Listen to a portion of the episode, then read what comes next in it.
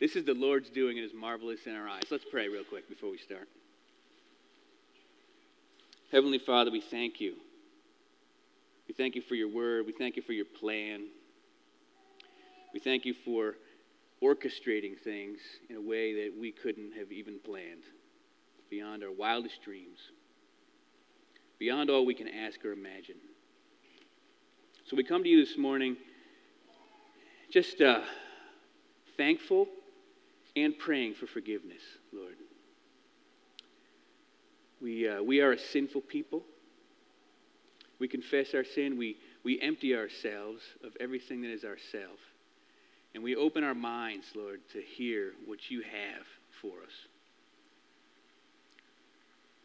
Uh, you picked a perfect song this morning through our brothers here, Lord. And uh, we are yours. You do miracles. Do what you're going to do. In Jesus' name, amen. So along those lines, uh, I really couldn't have planned this any better. Right? I mean, we have scripture on Jesus' baptism followed by baptisms, right? You might think we planned that, but we didn't. God did. This week, uh, the third group graduated from the Bible Boot Camp in Rensselaer County Jail. Sam pointed out to the men that watching them over a mere twelve weeks was like watching a time-lapse photography of a flower coming out of the ground and blooming. Another way we can see the Lord's working is through timing, right? Orchestrating movement in the stars. Something as simple as letting us bump into an old friend. In ways, in a way, the passing weeks feel like this, right? I mean, we've heard from Ken, who detailed Jacob's wrestlings with God. We heard from Simon, who pointed out brilliantly and strongly that we must meditate and memorize Scripture. Precious Word of God.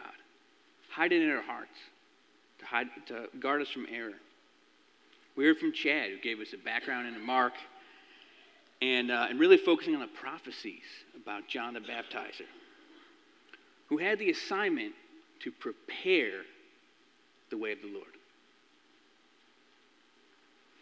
This means that I get the fantastic privilege of continuing the message of the gospel. Well, you already, you already heard the reading. If you're not there, open up to Mark one, because we're going to go through it in detail right here. John appeared baptizing. That's what it says, verse four. We've already seen that John, as well as Jesus, was foretold in the Scriptures, very clearly in Malachi and Isaiah. The Jews understood this and were eagerly awaiting the coming of Messiah, and that he would be preceded by Elijah. They believed he was coming to redeem the Jews, return to their homeland, restore the kingdom and the house of David, be recognized by the world, and even resurrect the dead. Mark jumps out in the first line of the chapter that Jesus is the Son of God.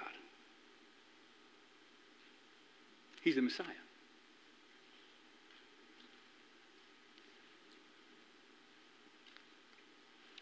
So, in order to for G, for the world to be prepared for Jesus, John had to do something. He had to bring baptism.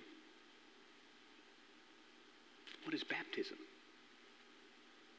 What does it have to do with preparation? The word baptism is actually a Greek word, baptizo, transliterated directly into English. It just means immerse or submerge. You're surrounded, right? So it turns out this idea of baptism is distinctly Jewish and was not unique to John at the time of Jesus. Archaeologists have discovered that during the first century before Christ, it was common for some communities to baptize in a baptism, which they called a mikveh, on a regular basis as much as every day. More commonly, ritual cleansing was one was not clean. When you, when you weren't clean, you'd be cleansed. That's, that's what it right. That's what it represents, right? You're cleaning. That's what it is. Many Jews still do this. and consider it extremely important. I remember as a as a uh, teenager meeting a Jew that explained to me what they do on Yom Kippur. And this is, uh, if you got a moment, just turn over to Leviticus sixteen.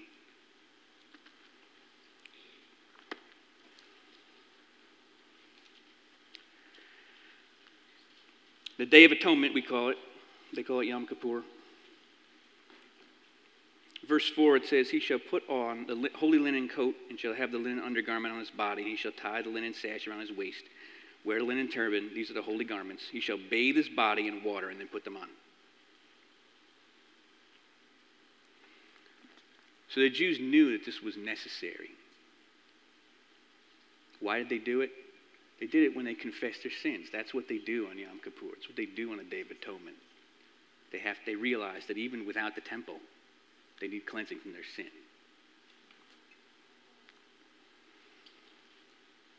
Yet they had one more reason for baptizing. And it was for when a Gentile converted to Judaism. Well, what a humbling thing to do for a Jew to admit that he had still had a need to be baptized. Maybe this is one of the reasons why Matthew records John calling the Pharisees a brood of vipers when they came to observe the baptism, thinking that they didn't need it.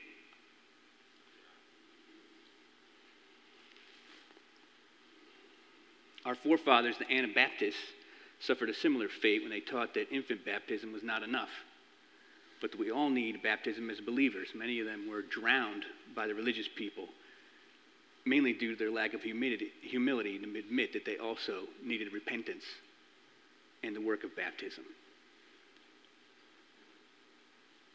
I'll try to pick up some speed here. In the wilderness, right? Why is this? He appeared baptizing in the wilderness. We've already seen it. It was part of Isaiah's prophecy, uh, prophecy, right? The voice of one crying in the wilderness. But I, th- I think it's interesting that while Jesus does this part that we can't do, right? He cleanses us from sin. He leaves something for us to do, right? We need to come out into the wilderness to meet him. And that's what people are doing. In the same way, we need to step toward Christ, leaving the place we are in order to prove our belief. That's what James says, right? Faith without works is dead. So when they're out there, what is John doing? He's proclaiming a baptism of repentance for the forgiveness of sins. As I said earlier, the Jews understood this, and they still understand this.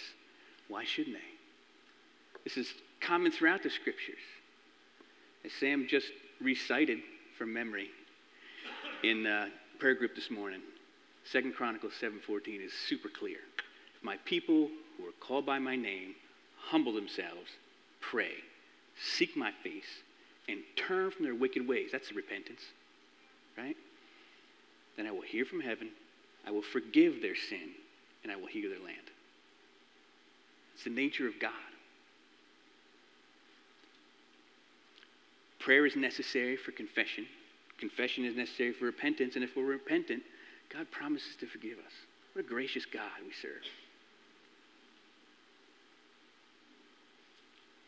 Now, all the country of Judea and all Jerusalem were going out to him and were being baptized by him in the River Jordan, confessing their sins.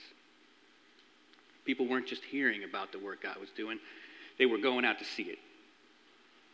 The Blackabees say in Experiencing God, we should watch to see where God is working and join him. This is why the Jews were so nervous about stopping John, right? The whole countryside was going out. So who was John? He didn't go to first century seminary. John the Apostle tells us he was told to go baptize. Told by whom? Right? Jesus says right here, I send my messenger before your face. God sent him. We learn in John that when God sent him, he told them that the one we sees the Holy Spirit descend on is his Son, right? Now, John was clothed with camel's hair and wore a leather belt around his waist and ate locusts and wild honey. And it's possible that the camel's hair and the leather belt were referenced to Second Corinthians one eight, likening John to the appearance of Elijah, because Elijah did this, looked the same way. The locusts and wild honey are kosher, but they're for people who had nothing, depending on God's creation literally for every single meal. We can't help but hear Jesus' words in the Sermon on the Mount, right? Don't worry about what you eat and what you will wear. It'll be provided for you. This is what John did. He lived it. And he preached, saying, "After me comes he who is mightier than I, the strap of whose sandals I am not worthy. Stop down, untie. I have baptized you with water, but he will baptize you with the Holy Spirit." Jesus later refers to John as the greatest man ever born of woman. But John is a humble man, knowing from the beginning that Jesus must increase while he decreases. The Jews at the time, the reason why he says this is because the Jews at the time had kind of a thing that they said, and the, the servant of a master would do anything, but he wouldn't tie his shoes. John's saying, "I'd do anything for Christ," because he's worthy. Why was he so humble? He understood his role. He was really just preparing. Baptism by water is important, but the baptism of the Holy Spirit is of the utmost importance. Romans six tells us there's no question that baptism is a picture of our reenactment or reenactment of our identification with Christ. We can flip over there for a minute.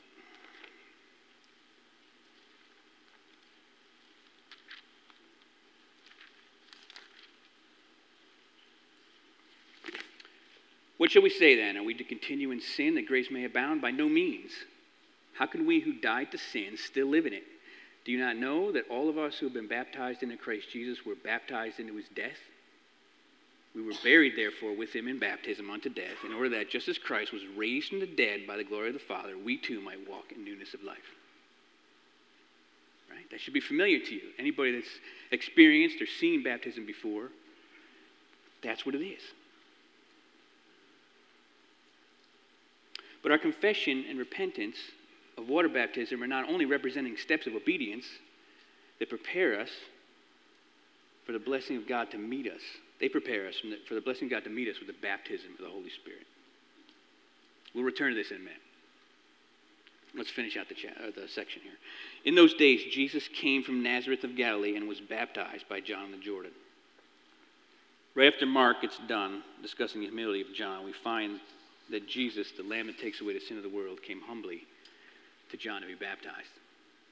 Matthew tells us in more detail that John tried to refuse, but Jesus wouldn't let him. He said it was necessary to fulfill all righteousness. Why is that? Well, again, we know that God commanded it, right? God had a plan. He prophesied it. John had been told that the Spirit would descend on, the, on Messiah. This was foreordained to happen. On another level, Christ is our example, right?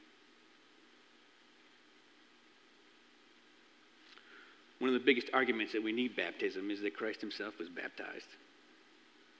Even Jesus did this, and he was the only sinless one ever. Don't we want to follow this in wonderful obedience?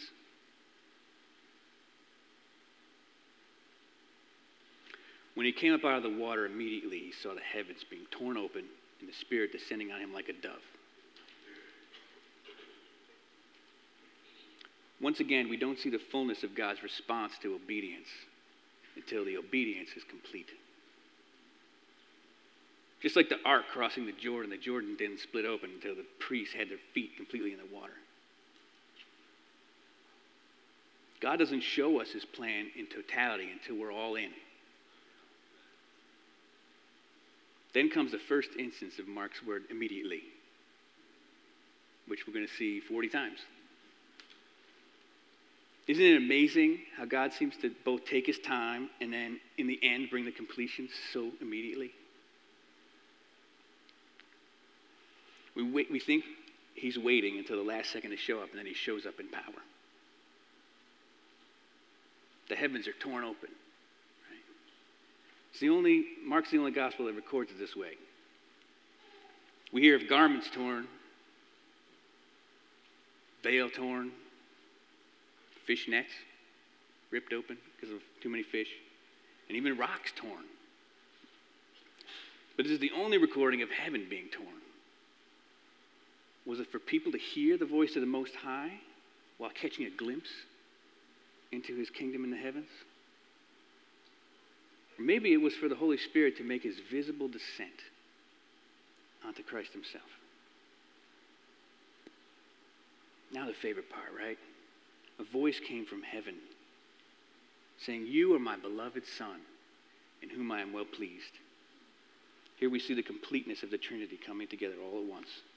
The Son walking in obedience, the Spirit descending in this obedience, and the Father proclaiming his love and pleasure on the obedience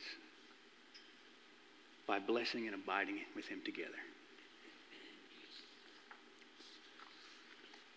We've come to the end of the passage, and I still have time left, because I want to go back and talk more about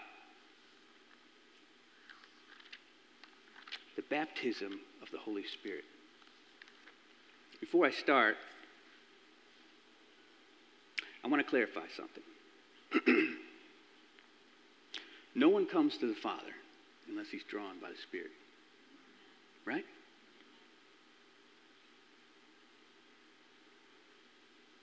So, what I'm going to say is true, but don't get upset at terms, because you may have been taught that when you receive Christ at regeneration, you receive the Holy Spirit. I believe that. That's the truth. Question is, are you baptized with the Holy Spirit? Good. Fantastic. So, let's review for a minute John twenty, right? Jesus meets with the disciples. John twenty, twenty-two.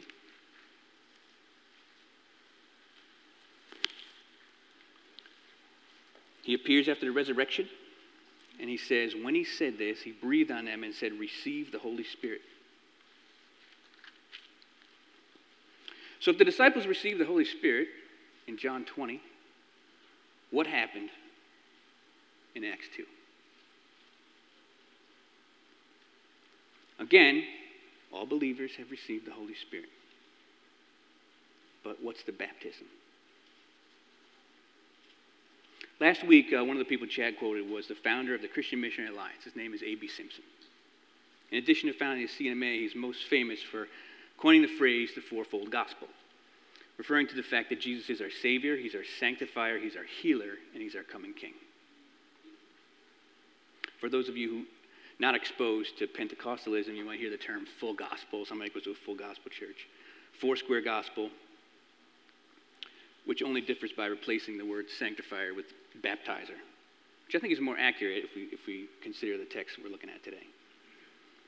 These terms are expressing the, the gift of the Holy Spirit in his fullness. The baptism of John is close, but it's not quite the same as the baptism of Jesus, since it is only a call for repentance and forgiveness, not containing directly the promise of the Holy Spirit. This is most clear in Acts nineteen. I have to go fast now because I'm running behind.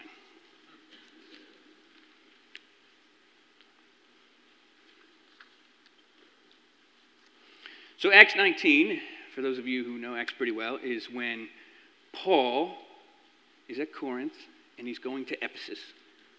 And he finds some disciples on the way. In verse two, he said to them, "Did you receive the Holy Spirit when you believed?" And they said, "No, we've not even heard there is a Holy Spirit." And he said, "Into what were you baptized?"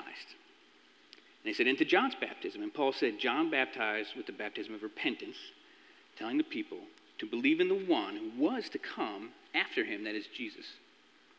On hearing this, they were baptized in the name of the Lord Jesus, and when Paul laid his hands on them, the Holy Spirit came on them, and they began speaking in tongues and prophesying. There were about twelve men in all. So these guys were following God, but they didn't know about the Holy Spirit. They hadn't received him in fullness yet.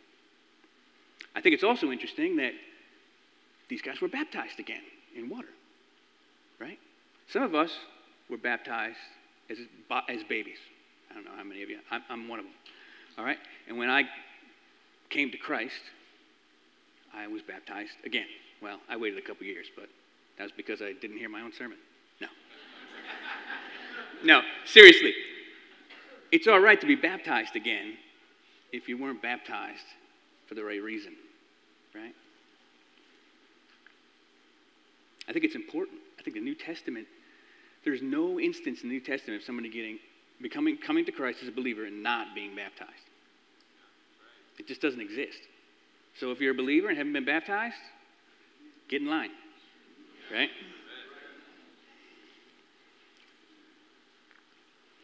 So let's go back to Acts one for a minute.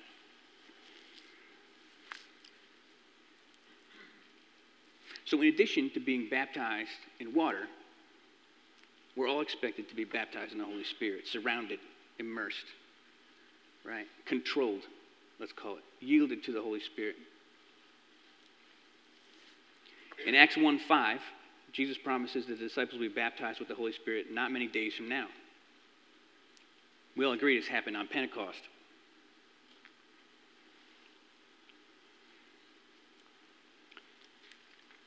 Flip over to chapter two, right, verse four. This is how Peter explains what happens.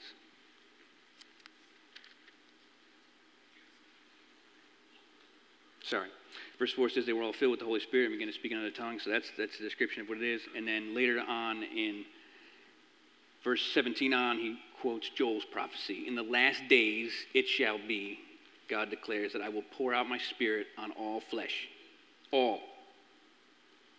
Your sons and your daughters will prophesy.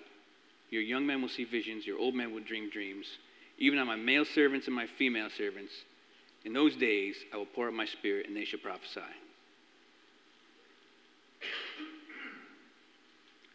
Peter's saying it's here. The Holy Spirit is here, now. It's for everyone. Skip down to uh, verse thirty-eight. Peter, they, he gives an incredible sermon explaining the gospel to the Jews who were there when Christ was crucified. They were cut to the heart, and they said, what do we do? Peter says, repent and be baptized, every one of you, in the name of Jesus Christ, for the forgiveness of sins, and you will receive the gift of the Holy Spirit. For the promise is for you and for your children, and from all who are far off, everyone whom the Lord God calls to himself. That includes us. Be baptized, Christ will baptize you. There's a connection of obedience here. I don't have time to go through all the other selections, but chapter four, this happens, the Holy Spirit comes down again, right? Fills the crowd, place was shaken. Chapter eight, the uh, Samaritans are preached to, and God doesn't even wait until they're baptized in water. He just throws the Holy Spirit down on them, right? Actually, that's in uh, chapter ten. So in chapter ten, he goes to the Gentiles, and that's what happens. Peter just opens his mouth, he starts preaching, and the Holy Spirit falls. Okay, so there's a connection. There's your regeneration. You believe in Christ.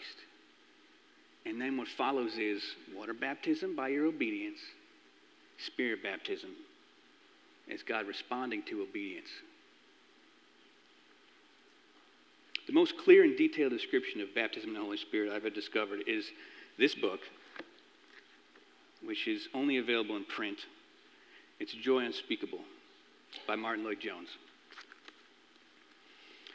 And uh, I can't go through the whole book, obviously, but there's a chapter near the end of the book called Seeking the Baptism of the Holy Spirit.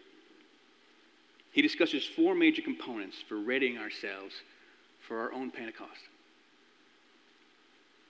One, realize the possibility. Right? We just read every one of you. Right? God wants you to be filled up to the brim with the Holy Spirit. Two, watch your motives. Right? Your motives should be of love. Right? Not experience, not seeking power, but love of God. This is what happens in Ephesus, right? The people we were just talking about, where God meets these guys at Ephesus. Paul spends two years at Ephesus, more than any other place. And by the time Revelation is written, he says, you're doing a good job, guys. But one thing I have against you, you've lost your first love. Right? Our motivation is of utmost importance. Third, obey, including all repentance and anything the Spirit reveals to you. Right? When God calls you to repent, repent. Don't wait. Do it now. Right? We don't know what's going to happen tomorrow.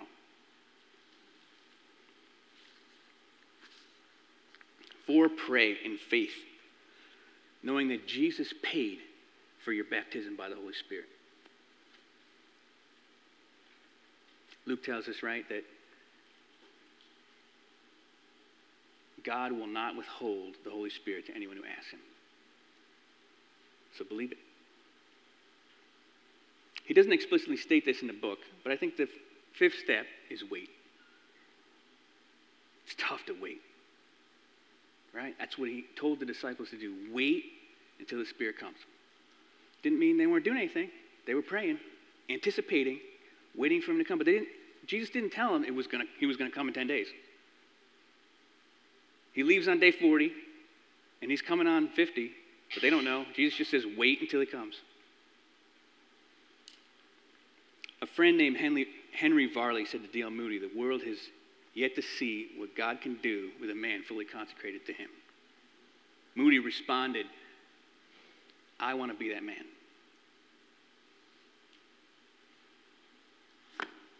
I just want to do a short reading from this book that concerns Moody.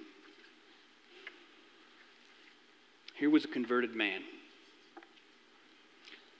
Not only so, he had started a mission work in Chicago and thought he was very successful. Two ladies went to him at the end of a service, he was preaching, and said, Mister Moody, we are praying for you. He rather resented this. He was a successful preacher. He said, what are you praying for? They said, we are praying that you may have greater power. He really resented this. He thought he was a preacher with power and all was well. But he couldn't forget their words. He began to realize what they meant, to have an insight into this whole doctrine and to pray himself for this. He went on for six months, pleading in the way that Simon describes, that God would hear him in this matter. And we have seen how walking down Wall Street in New York City one afternoon, God suddenly answered and the Spirit fell on him. That's the story, six months at least, of praying and pleading and yearning and longing. I will not let thee go. And at last.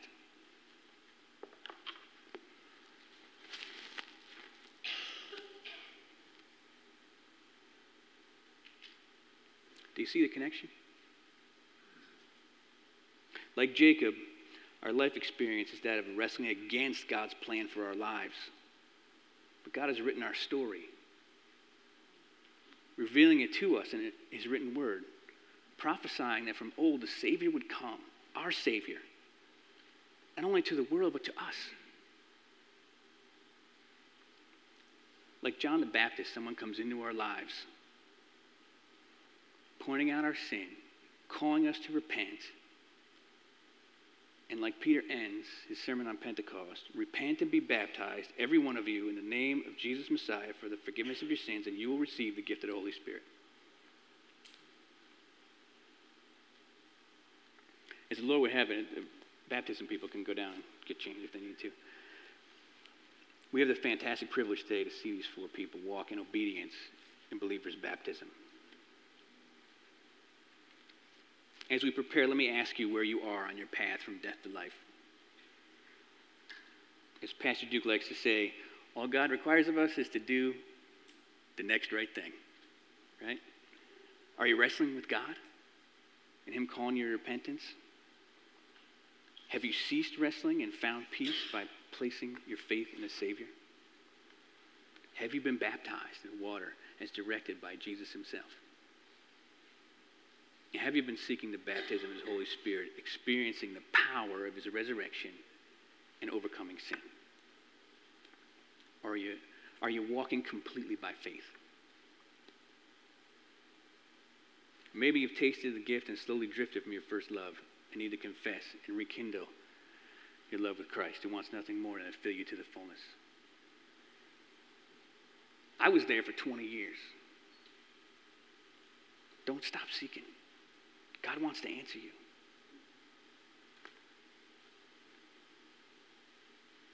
Maybe you need to take the role that John the Baptist did in somebody's life. Call them to repentance. Prepare the way of the Lord. Wherever you are, the altar here is always open. We're here to pray with you, to walk you through it, to help you seek the Lord, to help you obey in believer's baptism, to help you repent, to help you get filled with the Holy Spirit, right? Let's pray.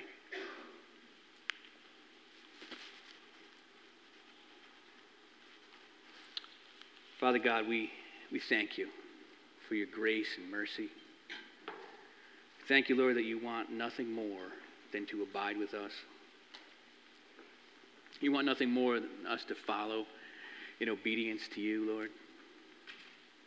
You are doing a work. We want to be part of it, Lord. We confess that we walk